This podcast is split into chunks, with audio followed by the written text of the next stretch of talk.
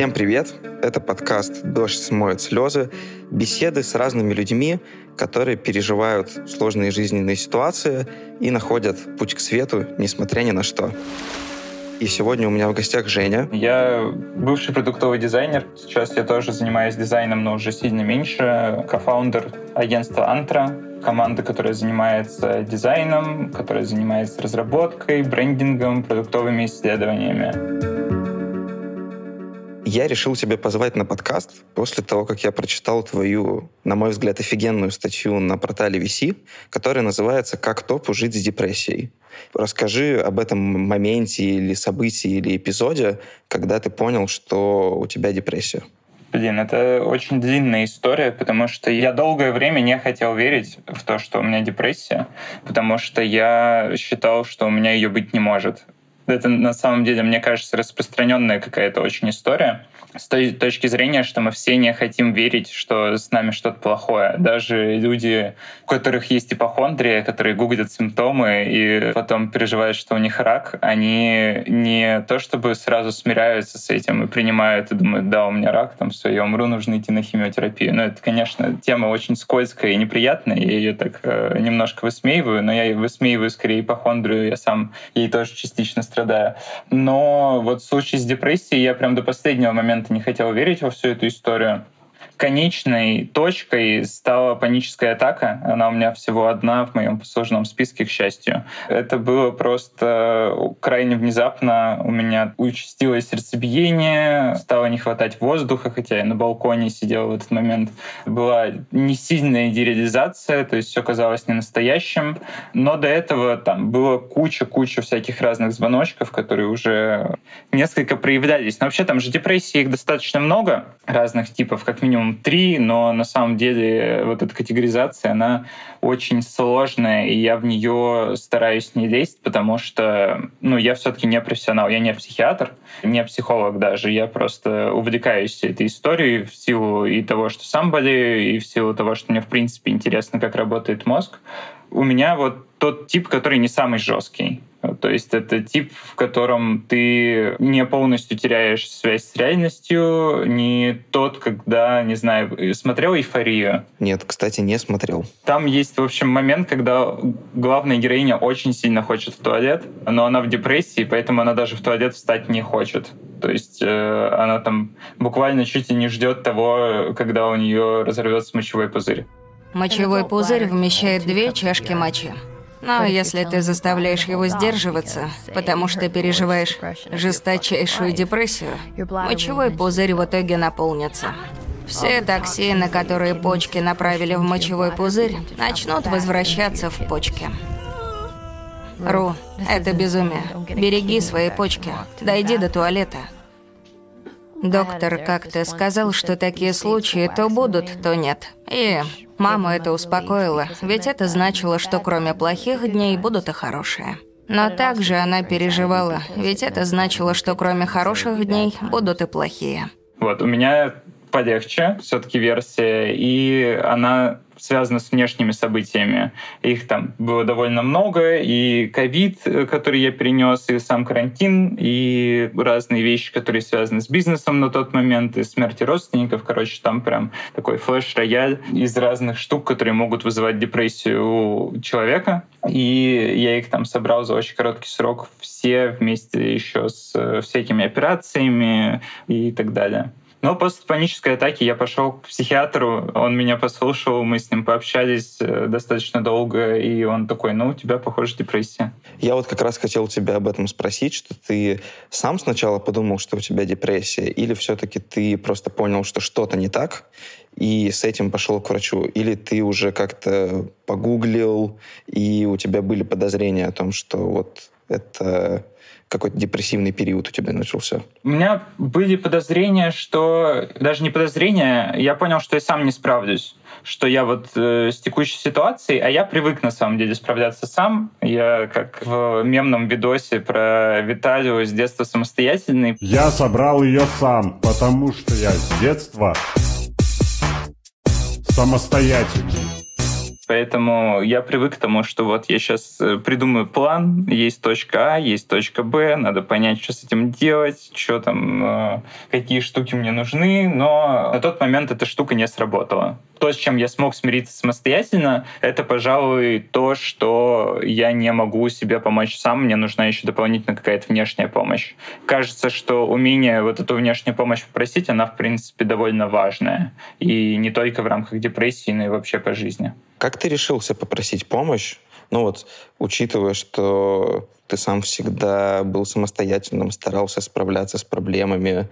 И я просто по себе знаю, что решиться попросить помощь это достаточно сложно. Как ты думаешь, что повлияло на твое решение? Я в какой-то степени, если это можно назвать везением, у меня были слабые социальные связи. Знаешь, есть такой термин из, по-моему, книжки «Важные годы», там автор-психолог его вводит, что вообще на нашу жизнь вот эти связи слабые, когда ты просто знаком с человеком, но вы не супер друзья, но ты, если что, можешь обратиться к нему за помощью, они очень много решают. И здесь для меня тоже эта штука стала одной из таких. Я как какое-то время был вожатым в лагере с психологическим уклоном. Mm. Существуют и такие. Там строился вожатский состав, как э, один-два вожатых и тренер. Тренер — это, как правило, либо практикующий психолог, либо вообще психиатр, э, психотерапевт, ну, в общем, кто-то вот из э, такого разряда. Я там был старшим вожатым, соответственно, я взаимодействовал со всеми этими ребятами, мы вообще очень много проводили каких-то практик внутри, поэтому у меня было спокойное отношение отношение ко всей этой истории. Плюс я еще сам по себе позитивно, наверное, отношусь ко всей этой штуке. Там меня не пугали особо вопросы антидепрессантов, у меня уже были знакомые с депрессией. И вот э, я просто написал э, своему хорошему знакомому, который работает на кафедре психиатрии в Омском университете, и спросил, типа, вот смотри, что у меня происходит, что думаешь? Типа, я думаю, надо сходить к психологу. Вот он, на что он мне ответил, типа, Жень, кажется, надо к психиатру. И я такой, а, ладно. Можешь порекомендовать э, кого-нибудь? И вот он мне порекомендовал, собственно, специалиста. Побольше бы таких лагерей э, с психологическим уклоном. Очень классная штука, когда с подросткового возраста людям вообще прививают нормальное отношение к психиатрии, к психологии и к диалогу с самим собой, и к тому, чтобы разбираться со своей психикой и просить помощи. Мне кажется, что это очень здорово. Да, до сих пор тема ну, психологического здоровья, она супер сильно стигматизирована. Я думаю, здесь во многом это как раз определяется отсутствием понятных внешних проявлений. То есть ты плохо можешь отличить человека в депрессии, вот в моменте там ты посмотришь 30 секунд на человека, которому просто грустно, и на человека, который в депрессии. И ты вряд ли сможешь понять, кто из них кто. То есть тут вот двойной слепой э, опыт, он не, не даст тебе профита. И с точки зрения, самое главное, как бы некоторой нейрофизиологии, там тоже не все совсем просто. Я об этом рассказывал как раз. Ну, на самом деле, статья на VC — это же статья по мотивам моего выступления на Product Sense. Я затрагивал частично, по-моему, и в статье, и на выступлении, что, вообще говоря, до сих пор непонятно, как это все работает. То есть есть основная моноаминовая теория, что, мол, вот э, депрессия — это у тебя нехватка там дофамина, э, серотонина и, не знаю, э, адреналин, по-моему, третьим там был. Вот. Ну, в общем, что-то с аминчиками у тебя в голове не так. Соответственно, в этом вся проблема. Но последнее там мета-исследование, которое выпускали, оно это нормально не подтвердило. То есть по-прежнему ничего не понятно. По-прежнему это гипотеза больше, ну, серотониновая гипотеза. Хотя, с другой стороны, там вроде как в скором времени что-то обещали, может быть, даже уже выпустили. Я не натыкался просто просто на новость, потому что, как это часто водится, далеко не все э, вещи из науки доходят до обычного читателя с каким-нибудь Семира Зека, Зеки, э, я недавно просто писал на 14 февраля тоже статью, взялся за перо. Не часто за последнее время это происходит. Вот. Но, в общем, это очень такой популярный персонаж среди тех, кто увлекается нейроэстетикой, они обычно вот читают его и такие, ну все, я все знаю. Это прям регулярная история. Ну, увлекаются не глубоко, так скажем, да. Если погрузиться больше в то, чем он занимался, он там, у него была выборка типа из 20 человек, и он на ней что-то умудрился доказать, и люди такие, ну все, мы все воспринимаем одним отделом мозга. А потом вот э, исследования уже ребят, которых даже имени нет в большинстве источников, я сейчас боюсь выговаривать его, потому что они из э, Китая, ну, в общем, они показали, что там разные отделы мозга отвечают за разную красоту условно у нас в голове. Да, возвращаясь к сравнению человека которому просто грустно, и человека с депрессией, я бы, наверное, еще добавил, что иногда вообще непонятно, что человек с депрессией, потому что он, находясь в обществе, он улыбается, шутит, смеется, но при этом внутри ему может быть очень-очень плохо. И вообще это тоже большая такая проблема стигмы, что люди боятся признаться, что им плохо, стараются жить абсолютно какую-то нормальную жизнь, встречаться со знакомыми, чтобы они, не дай бог, не подумали, что у них депрессия, а потом, потом делают, может быть, с собой какие-то не очень хорошие вещи. И я тут с тобой супер соглашусь, что тема очень стигматизирована. Это, безусловно, очень плохо и больно для общества.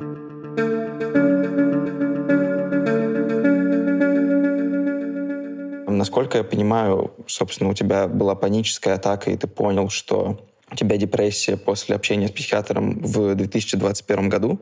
Получается, прошло уже почти два года. Как ты себя сейчас ощущаешь, чувствуешь за такой достаточно длительный период? Лечения и жизни с э, депрессией? Смотри, на самом деле я свыкся. Ну, я думаю, что я прошел достаточно быстро все стадии э, принятия депрессии. Получается, может быть депрессия от депрессии, если вот по этим классическим, знаешь, идти шагам. Хотя на самом деле они, конечно, в разном порядке бывают и э, разные по. Вот. Но, наверное, я бы сейчас сказал, что я просто привык. У меня была попытка закончить прием антидепрессантов, я уже начал себя чувствовать сильно лучше. Это было год назад, примерно где-то в этих числах февраля. Угадай, что было потом? Да. Да, там, конечно, ничего не получилось сделать. Поменялся у меня психиатр, э, мы поменяли немного лечения, поменяли таблетки, они стали еще чуть полегче, но вот это типа максимальная какая-то штука, которую я пока достиг. Это звучит грустно, конечно. Я не так давно обсуждал окончание приема таблеток. Вот это была зима 2022 где-то там конец осени. Собственно, врач сказал о том, что не стоит э, на фоне такого стресса, который там сейчас с нами происходит, с теми, кто уехал из России, э, что это плохая идея. Угу. Расскажи, кстати, вообще о своем опыте иммиграции. А, ты сейчас живешь на Бали. Повлиял ли как-то переезд э, в другую страну, и даже не просто в другую страну, а в другую часть света, фактически, с совершенно другим климатом, с другим обществом? Повлиял ли он как-то на твою депрессию, на твое ощущение? Может быть, он ее усугубил или наоборот? К сожалению, есть какая-то тоже история про стигматизацию иммигрантов, которые... Э, я даже не знаю, насколько правильно называть это иммиграцией, потому что, если честно, я в конечном счете хочу вернуться в Россию. Я хочу жить вот там, где я жил большую часть своей жизни, мне нравится Россия, и не могу сказать, насколько я патриот, какая-то очень сложная для меня конструкция. Нужно сначала сейчас будет определить, что это значит. Вот. Но я люблю Россию, я бы хотел туда вернуться однажды, просто не в текущих условиях. Поэтому для меня, наверное, в какой-то степени это скорее усугубляющий фактор, потому что очень сильно другая культура, даже по сравнению с европейской, то есть там условно вот в Португалии, там, не знаю, в какой-нибудь Чехии мне было комфортнее, чем здесь. Очень сильно другие люди, другая кухня, другое все вообще абсолютно. И у меня были какие-то ожидания, наверное, более высокого порядка, чем оно случилось в реальности. В реальности Бали довольно странное место сейчас, потому что с одной стороны, здесь есть индонезийцы, которые сами по себе не очень богатые, живут там за счет туризма. С другой стороны, теперь здесь очень много туристов, здесь очень много русских, и русские, которые сюда переехали, в том числе привезли с собой и части какие-то негативные. Например, там здесь стало больше мошенников, которые, ну, собственно, наживаются там на своих же земляках, так скажем. И это такая характерная черта, потому что балийцы, они хитрые, на мой взгляд. Это, конечно, такое, типа, немножко ксенофобная сейчас будет история. Я не говорю, что они все одинаковые, я просто говорю, что я замечаю за ними, да. И это определяется тем, что у них очень низкий доход часто. То есть здесь там стандартная тема — это найти какую-то парковку, встать на нее, сказать, что это теперь твоя парковка и собирать за нее деньги. Хотя по факту там, ну, это никак не регламентировано. У меня напоминает Екатеринбург моего детства. Было то же самое. Во дворах захватывали парковочные места и объявляли их своими и прокалывали шины тем, кто не хочет платить. Очень родная история. Такое бывает. То есть и в целом там на каком-нибудь бодифоруме часто предупреждают о том, что если вы поссорились с э, тем, кто стоит на парковке, оставили там на долгое время свой байк, то вполне возможно, что вы вернетесь, а у него будут проколоты шины. В общем, скорее повлияло негативно, но не настолько, насколько оно бы могло негативно повлиять в принципе, потому что как раз э, я когда уезжал, я уезжал сначала в Казахстан, свой родной маленький город Петропавловск, там все куда депрессивнее, чем здесь э, в любом случае, потому что там было бы холодно, там супер маленький город, никого нет. Ну, он сам по себе довольно депрессивный. То есть Омск называют городом грустных людей по какой-то причине. Некоторые там мои знакомые из Москвы, из Питера и так далее. Вот Петропавловск — это, наверное, более депрессивный для меня город. Там было бы супер тоскливо. Поэтому я когда думал о том, что делать дальше, я решил, что я лучше двину куда-нибудь, где хотя бы будет тепло, солнечно и океан, чем находиться в таком месте. Травматичный опыт в любом случае, покидание дома, э, своих друзей, родных, той жизни, к которой ты привык, но можно сделать его чуть менее травматичным. Насколько у тебя откликается эта история вообще? Ты же тоже э, уехал, получается. Да, да, я тоже уехал. Мы с женой 6 месяцев уже живем в другой стране. Мы живем в Венгрии. Мне на самом деле супер откликается твоя история. Не потому, что Венгрия плохая страна, наоборот, замечательная страна. И Будапешт, в котором мы живем, замечательный город.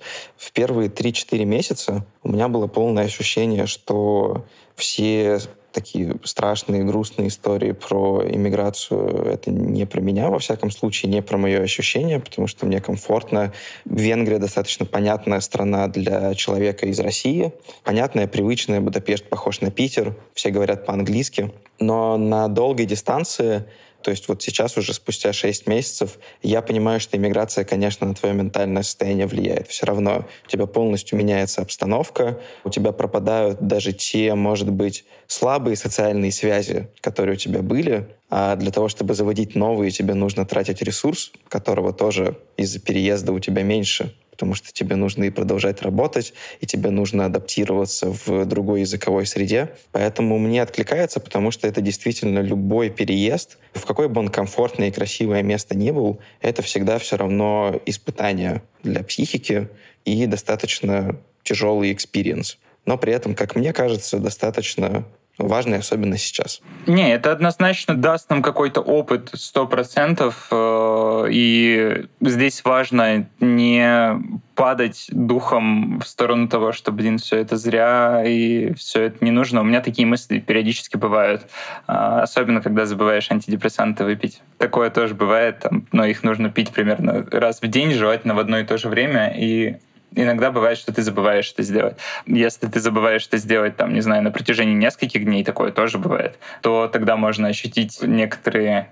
Это не депрессивный эпизод, но просто ты падаешь немножко в эмоциональную яму. Вот. Но я периодически задаю себе вопрос о том, что полезного можно э, вычленить из этой истории и что это мне даст. Но вот с темой про социальные связи это прям очень сильно. Я просто хотел, наверное, подчеркнуть, что мне кажется, это часто у людей именно такой опыт, когда тебе нужно работать, работать много, потому что чаще всего вокруг меня все работают, много кто там чего-то хочет добиться. И в этот момент тебе еще нужно стараться как-то поддерживать и не разрушать окончательно те связи, которые у тебя остались в России. Я совру, если я скажу, что там остались все мои друзья. Просто они тоже разъехались в разные места, и в любом случае это ощущается так, что вы просто где-то далеко. То есть тебе нужно тратить ресурсы на виртуальное общение, помимо этого еще искать э, дополнительно каких-то людей, с которыми ты будешь тут взаимодействовать. И тут у меня вспоминается история про число Донбара. Я не знаю, ты знаком с этой темой или нет? Не знаком. Есть такой, по-моему, приматолог Донбар, и он выводил количество существ, так скажем, которые могут быть в твоем круге. Но ну, у нас же все-таки какой-то ограниченный ресурс настолько, насколько это можно сказать, тоже не совсем точно, но, в общем, мы не храним у себя в голове очень много фактов про каждого человека. То есть кого-то ты знаешь лучше, кого-то хуже, и, соответственно, когда у тебя ну, как это бывает, не знаю, ты переходишь из школы в универ, с кем-то вы перестаете общаться, и в какой-то момент у тебя там человек, про которого ты раньше знал очень много, он постепенно стирается до там какого-то ярлычка типа Петя из э, восьмого класса, мы с ним курили сишки за школой. Был прикольный чувак. Все остальное там, оно плюс-минус опускается. Иногда оно возвращается, если это на короткий период, знаешь, все эти истории, типа, мы не виделись целый год, но как будто всегда были рядом. Здесь надо понимать, что вот тебе либо нужно будет кого-то отпустить, условно говоря, просто потому что у тебя, даже если мы говорим о том, что в голове у нас может помещаться очень много информации, что правда, э, то надо понимать, что в в дне 24 часа, из них там 8, если ты счастливчик, то меньше, если там тебе чуть меньше повезло, ты тратишь на сон, ты не можешь поддерживать все социальные контакты разом, еще умудряться заводить какие-то новые, у тебя просто будет переполнение. Да, это правда. Интересная концепция. Ты каждый раз, когда меня спрашиваешь, знаком ли я с чем-то, я сейчас начинаю чувствовать себя не очень образованным и эрудированным. Но на самом деле это приятное чувство. Новые темы, в которые мне захотелось копнуть, и о которых мне захотелось узнать побольше. Спасибо. Это нормально, типа, это супер клево, наоборот. Я вообще понял, что это самый простой способ чему-то учиться и узнавать что-то новое. Это вот какая-то дружеская беседа.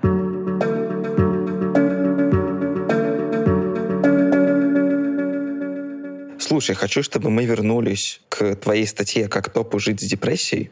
У меня есть еще несколько вопросов об этом experience е, о твоем пути. В этой статье ты рассказал о том, что ты решился поделиться этим, тем, что у тебя депрессия, э, со своей командой, с командой своего агентства. Расскажи о том, как это было. Почему вообще ты решил это сделать? Это была жопа для меня лично. У меня есть история о том, что я хочу быть классным чуваком. Мне кажется, что она в той или иной мере у нас у всех, потому что это такая программка социального одобрение, оно во всех нас вшито, и можно обращаться и к какой-нибудь Шульман, и к Пинкеру, и к нейробиологам, ко всем подряд. Но у кого-то она сильнее проявляется, у кого-то слабее. Вот у меня она довольно сильно проявляется. Для меня это важная часть жизни. И когда ты хочешь рассказать про свою депрессию, и тебе кажется это важным, там, в силу, например, ну, в моем кейсе это было связано с тем, что у нас еще есть такая ценность, как прозрачность компании, которую я же сам и завел, э, она о том, что в рамках вот рабочих взаимодействий нам нельзя скрывать друг от друга что-то э, важное. Ну, то есть, если ты попал под трамвай, тебе отрезала руку, то тебе нельзя об этом не рассказывать, потому что это может повлиять на всю команду, там, на успех проекта и так далее. Но вот на самом деле с депрессией то же самое, потому что человек, который стоит во главе компании, при этом у него есть какие-то вещи, связанные там с эмоциями, с тем, как он принимает решения, с тем, как он реагирует на определенные вещи. Это прям сильно может задамажить всю команду, если она не понимает своего контекста. В рамках этой истории очень правильно было бы прийти и сказать, типа, вот, ребята, у меня депрессия. А в рамках э, контекста того, что ты хочешь быть классным, клевым, очень не круто приходить и говорить людям, что у тебя депрессия. Наоборот, хочется как раз то, о чем мы с тобой до этого обсуждали, делать вид, что все хорошо. Третий момент — это какой-то культурный контекст, где нам всегда говорят о том, что лидер — это человек из стади. То есть это чувак, который не должен выгорать, это чувак, который умеет э, скрывать свои эмоции, управлять ими очень круто и не позволять им как-то влиять на всю эту историю. Знаешь, есть э, у меня пример. Как-то раз Саша Богданов из Агимы, это, собственно, их SEO, он говорил о том, что вот у меня ребята всегда думают, что у меня все хорошо.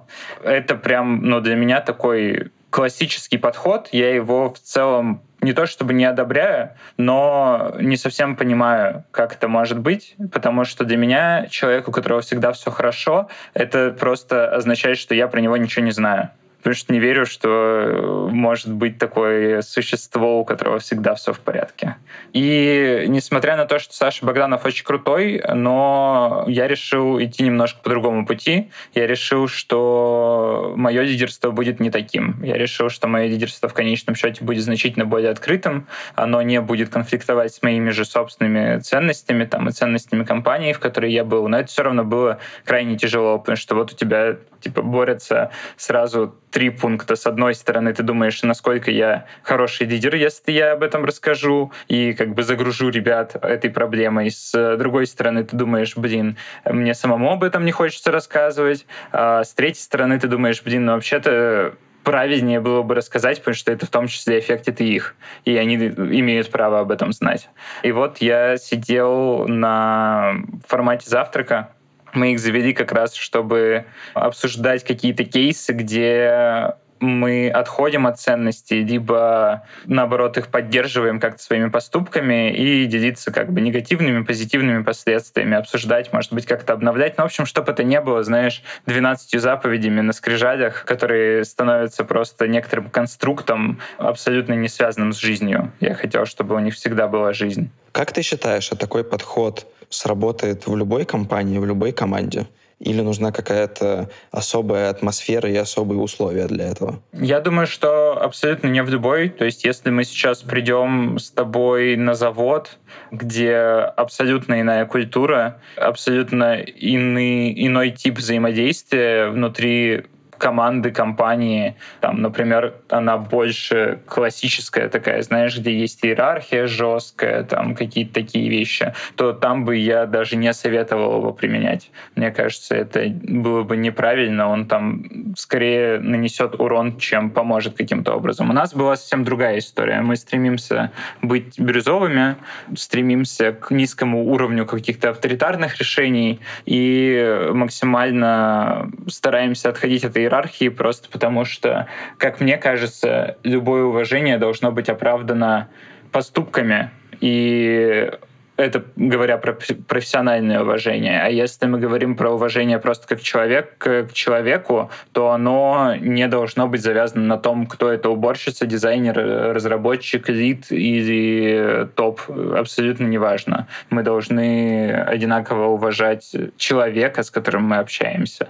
Хоть э, и уровень профессионализма там мы должны все равно разделять. Ну, то есть я буду общаться со всеми как с людьми, но понятно, что там, не знаю, стажер-дизайнер, он не сможет меня чему-то научить. С другой стороны, вопрос, чему именно? Типа, если это какой-нибудь проект, ну, у нас просто вот был такой пример, и сейчас идет один из проектов, который связан с э, геймингом, и так как я не сильно погружен там в историю с Lineage 2, то там типа моя экспертиза экспертиза значительно ниже, чем у ребят, джунов, дизайнеров, которые, например, на это потратили в определенное время своей жизни кучу ресурсов. Вот. Поэтому здесь все так очень э, шатко, из-за чего мне, собственно, и не нравятся вот эти строгие форматы иерархии, потому что, мне кажется, там теряется очень много ценного внутри, просто за счет того, что людям запрещают говорить, потому что там, ты на низкой ступеньке, значит, ты вообще ничего не можешь делать, кроме того, что мы определили, что ты можешь делать. А мне кажется, что это не позволяет какое-то большое количество ресурсов дополнительных задействовать. Тут могу только согласиться. Знаешь, какой у меня появился вопрос? Мы когда с тобой говорим о лидерстве, и пытаемся описать э, такого типичного лидера в глазах большинства людей, даже если мы абстрагируемся от всей авторитарной истории, то все равно мы описываем лидера какими-то формулировками, связанными с маскулинностью. Да? Он должен быть сильный, он должен нести ответственность, он должен быть э, стальной. Как ты вообще считаешь, насколько реально маскулинность важна в лидерстве команды и какого-то современного технологического бизнеса, например, продукт-дизайн агентства или рекламного агентства или какой-то продуктовой компании. Не завода, в общем. Ну, я понял. На самом деле, мне кажется, что лидерство в том или ином виде может быть примерно одинаковым везде. У нас так исторически сложилось, что оно сейчас напрямую связано с понятиями токсичной маскулинности, даже не просто маскулинности, я бы сказал именно токсичной. В общем, это как раз тот случай, который, когда мы с тобой обсуждали, я говорил, что типа вот, э, Миша, обязательно настанет момент, когда я забуду, как зовут какого-нибудь чувака. В общем, был журналист в США, который определял там пять принципов, токсичной маскулинности, и во многом они как раз перешли на лидерскую историю. Мне кажется, что это очень логично. Почему так произошло? Потому что ну, нашими лидерами там долгое время были военные, вообще говоря, и это было неразрывно связано с э, понятием лидерства. То есть все дворяне э, в той или иной мере были связаны с какой-то военной службой. Даже если они там в реальности не служили, у них обязательно было звание какое-то, их там чему-то учили. Там цари, э, вся эта история, что еще вот, ну, такой, знаешь, типа Эйдос, идея лидера э, более мощная, чем там условный король. И вся эта история, она закончилась там не так давно по сравнению с историей человечества, так скажем. И тем более по сравнению с эволюционными рамками, где очень часто среди приматов в том числе лидер — это самец, который в основном самый сильный, потому что может дать всем, кому нужно, по шапке, и чтобы до него не докапывались. Я думаю, что сейчас мы на том этапе, когда мы можем пересматривать эту историю, где мы можем заводить другую специфику взаимодействия внутри команды и в том числе внутри вот этих более цифровых историй. И мне кажется, здесь нам проще, потому что особенно если мы говорим про небольшие команды, там значительно легче что-то наводить новое. Если ты уже пришел в очень большую систему, которая функционирует, вряд ли у тебя получится полностью пересмотреть там все. Это прям сверхсложная история, просто потому что большой уровень инерции, большой уровень сопротивления, и пока там условное большинство не сменится полностью на людей, которых подбирали уже под другие ценности и другие принципы, а, возможно, ничего вообще не получится. У меня нет такого опыта, где я пытался, поэтому не могу что-то с точностью утверждать. Мне вот так кажется сейчас. Угу. А как ты сам чувствуешь? Твоя депрессия повлияла на то, каким лидером ты стал? Ну, например, более открытым человеком, культивирующим горизонтальную коммуникацию, открытость между людьми. Повлияла ли на это депрессия? Или ты изначально таким был и изначально такую компанию строил и хотел, чтобы она такой была? Ну, я изначально точно хотел ее видеть именно такой. Я бы сказал, что депрессия тут скорее негативно повлияла. Вот этот период, пока я пытался справиться сам и разобраться совсем сам, я все равно находился в какой-то там либо субдепрессии, либо уже близкому моменту к депрессии, потому что так непонятно, в какой момент началась. Нет, знаешь, числа у меня в календаре, где отмечено, типа, о, это начало депрессии. Потому что там, когда тебе поставили диагноз, ты уже ей болел. Переход в нее довольно медленный, как мне кажется. То есть он сам по себе не заметен для тебя. Возможно, внешние наблюдатели смогли бы сказать что-то там более понятное, но с точки зрения негатива у меня был кейс, где там мне не хватило, наоборот, резкости в определенный момент. То есть решимости, понимания риска и осознания там собственных ресурсов. Когда ты находишься в каком-то субдепрессивном либо депрессивном состоянии, естественно, ты не ощущаешь себя готовым к каким-то там, не знаю, ну, кадровым перестановкам, например. И вот такие вещи, на самом деле, они же довольно важны, э, когда ты ведешь какое-то свое дело. Увольнять людей, которые там тебе уже не подходят, либо изначально не подходили, и искать им замену, а в этот момент придумывать какой-то план Б, как ты будешь закрывать э, компетенции, которые были у этого человека, вести сложные разговоры с этим связанные. В общем, это все требует большого количества ресурсов. Вот я бы сказал, что в эту сторону оно негативно, конечно, повлияло. В случае с э, открытостью какой-то больше или еще чем-то, мне кажется, что оно позитивно повлияло скорее на то, какая культура выстраивается вокруг проблем с э, головой в самой компании. То есть э, очень сложно жестко стигматизировать их, когда у тебя топ с депрессией.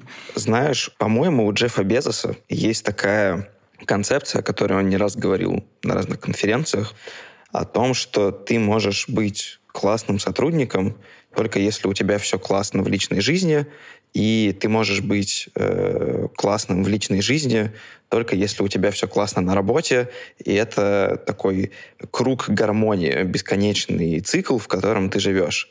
И мне, с одной стороны, эта концепция очень нравится, потому что она панирует во многом work-life balance, в котором предполагается очень четкая граница между работой и жизнью, что явно невозможно.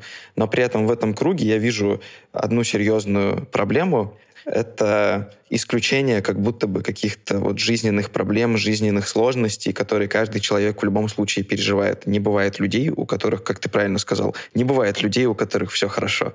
Как ты вообще считаешь, насколько те трудности, которые мы испытываем в жизни, будь это депрессия, иммиграция или какой-либо еще личный кризис, как они вообще влияют на тебя не сколько как на руководителя, а вообще как на работающего человека, как на сотрудника, как человек, который занимается каким-то делом, что-то создает что-то производят.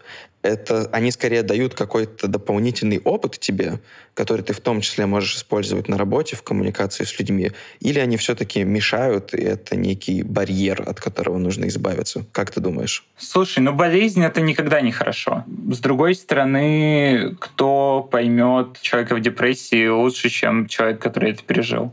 То есть с точки зрения опыта он в любом случае применим.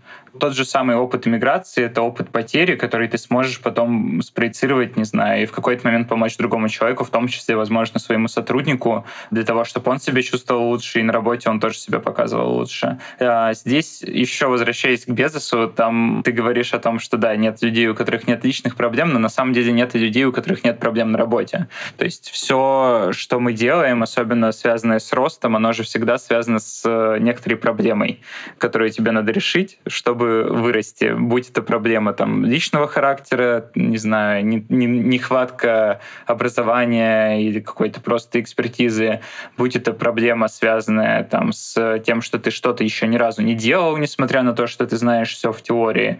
И вот эти проблемы и то, как мы их переживаем, мне кажется, именно прозрачность здесь снова, она помогает нам их решать более качественно и понятно наверное, раскрою немножко мысль, что если ты, например, делаешь что-то первый раз, то значительно лучше, если там условный менеджер проекта твоего знает о том, что ты делаешь это в первый раз, и ни для кого из вас не секрет, какие риски могут быть у этого всего. А если ты ну, знаешь, сейчас в Твиттере очень много обсуждают историю про то, стоит ли джунам накручивать сроки в резюме или не стоит. Вот. Если ты, например, накручиваешь таким образом себе сроки, какой-то опыт, и твои менеджеры считают, что ты классно все умеешь делать, а это не так, ну, вероятность факапа там значительно выше. И он значительно более негативно отразится на всей команде. Потому что когда мы знаем правила игры, это входит в правила игры. То есть там, я работаю с такими людьми, они умеют вот это, вот это, они хотят вот это, вот это. Типа у нас есть вот такие, такие-то риски, вот как мы с ними будем работать. То количество стресса, естественно, сильно снижается. А когда это все перемалывается в одном человеке, другой человек не понимает, что происходит, и все это еще связано с какими-то стрессовыми ситуациями, например, потому что мы несем ответственность перед заказчиком, то это, конечно, может э, очень сильно все загубить. И и кто-то выгорит, команда разрушится, отношения попортятся, и это уже не восстановить. Слушай, я с одной стороны с тобой согласен, с другой стороны есть еще люди, которых очень классно двигает назовем это отрицательной мотивацией. В общем, есть люди, которые очень классно растут в атмосфере поддержки, в условиях, где все прозрачно, где в целом они все понимают, знают, что на каждом конкретном шаге их поддержит вот этот человек, вот этот менеджер. А есть люди, которые классно растут и становятся там, лучшими профессионалами, если их, условно говоря, там, кинуть в условия, где им ничего не понятно, где они ничего не знают, в том числе отталкиваясь от страха факапа, от э, страха, что у тебя не получится, от страха, что ты потеряешь работу, они классно растут.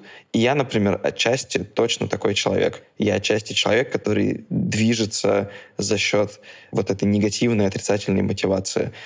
Как ты здесь считаешь, это вообще что-то плохое? Да? То есть всегда ли человек должен э, в атмосфере поддержки, в атмосфере прозрачности расти?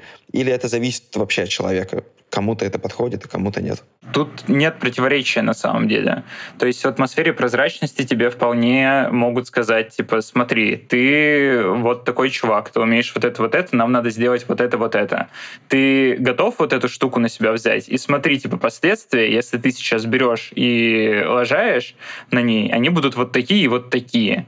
Ты после этого говоришь, да, я готов это на себя взять, да, я буду этим заниматься. И, соответственно, ну, та же самая негативная мотивация от потери работы, потери какой-то премии, денег, проекта или еще чего-то такого, она вполне себе может присутствовать.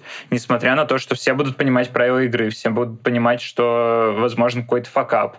Но вы будете понимать в том числе и чего вы ждете друг от друга, вместо того, чтобы просто сказать, типа, «А ты теперь делай вот это и все.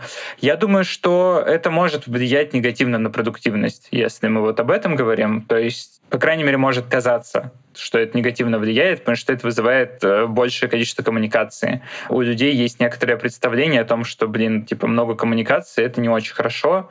Типа пусть лучше все работают, сидят, уткнутся в ноутбуке и пахают. Вот. В какой-то момент это необходимо.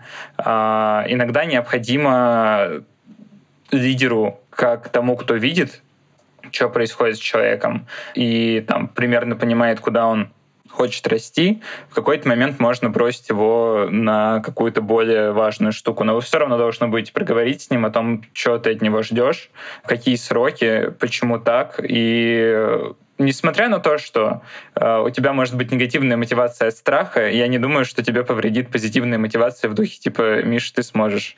Вряд ли она прям типа жестко тебя задемотивирует в обратную сторону. И это правда.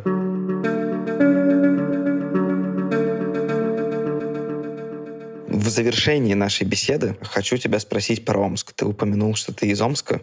И это город из мемов. И все мемы об Омске, о том, что Омск — это очень мрачный город, из которого невозможно сбежать. И жить там очень страшно и ужасно. Расскажи, пожалуйста, повлиял ли вообще на тебя как-то твой родной город? И если повлиял, то как? Ну, все эти мемы — это на самом деле пиздеж на 99%. По поводу того, что из него очень сложно выбраться, это в какой-то степени правда точ... ну, с той точки зрения, что он очень близко к границе и далеко там, от Москвы и Питера условно. Потому что когда мы говорим выбраться куда-то, то, как правило, это связано именно вот с Москвой и Питером, как минимум как транзитной точке, там, до Европы и Америки условно, да, мало кто говорит, что он хочет выбраться во Владивосток. Какая-то очень странная... Просто на уровне, знаешь, словосочетания оно у меня не вяжется в голове. Омск не такой город, на мой взгляд. По крайней мере, его так, ну, так скажем, центральная часть, потому что вообще для меня многие города выглядят похожи с той точки зрения, что в центре все плюс-минус хорошо, а чем дальше ты там углубляешься в какие-то менее центральные районы, тем хуже там все будет выглядеть. Поэтому здесь, во-первых, нельзя всех под одну гребенку. Во-вторых, э, надо понимать, что в Омске есть действительно мрачные и стрёмные районы, но мне кажется, что они есть в любом городе России.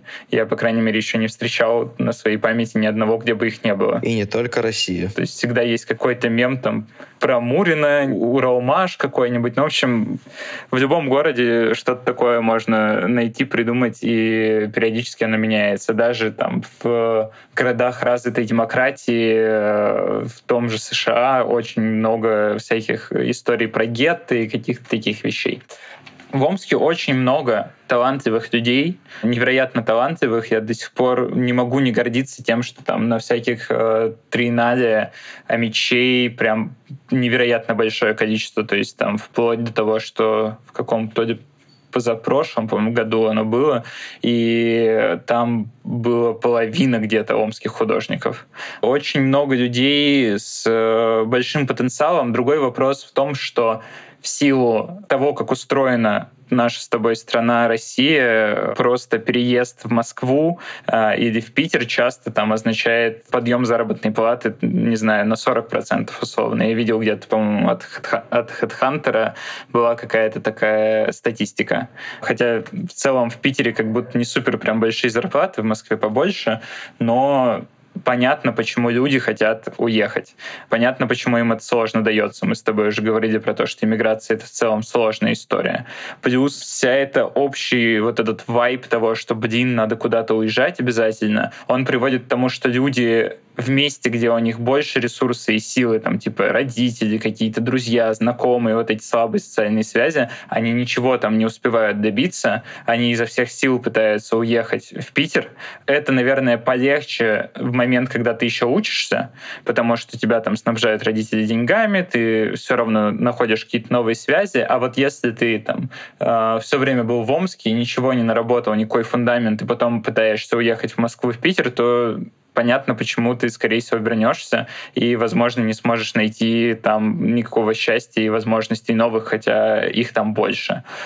Поэтому Омск классный город, в нем очень много клевых людей, очень много клевых людей оттуда уезжает и остаются в Питере и в Москве, чем прекрасно разрушают э, историю о том, что из Омска никуда нельзя выбраться.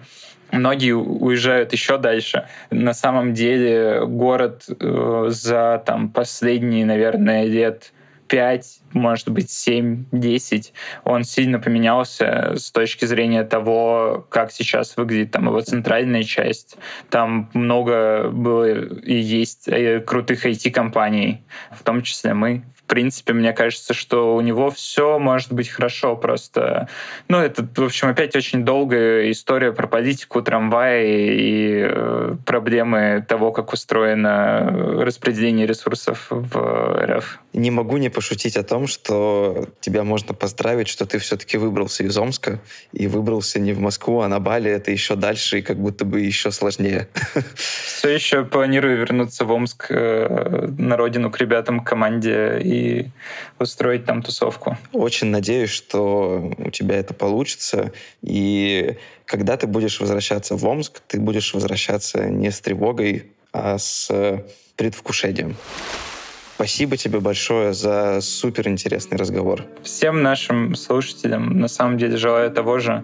Возвращаясь к названию подкаста. Пусть не нужен будет дождь и слезы. Вот, знаешь, там типа есть это э, банальные цитаты из пабликов девочковых, типа э, скрыть слезы в дожде. Вот это вот все дождь нужен для того, чтобы скрывать слезы. Пусть этого будет поменьше, э, а хорошего будет побольше. Спасибо тебе огромное, что пришел. Было очень интересно. Пока-пока. Взаимно. Удачи.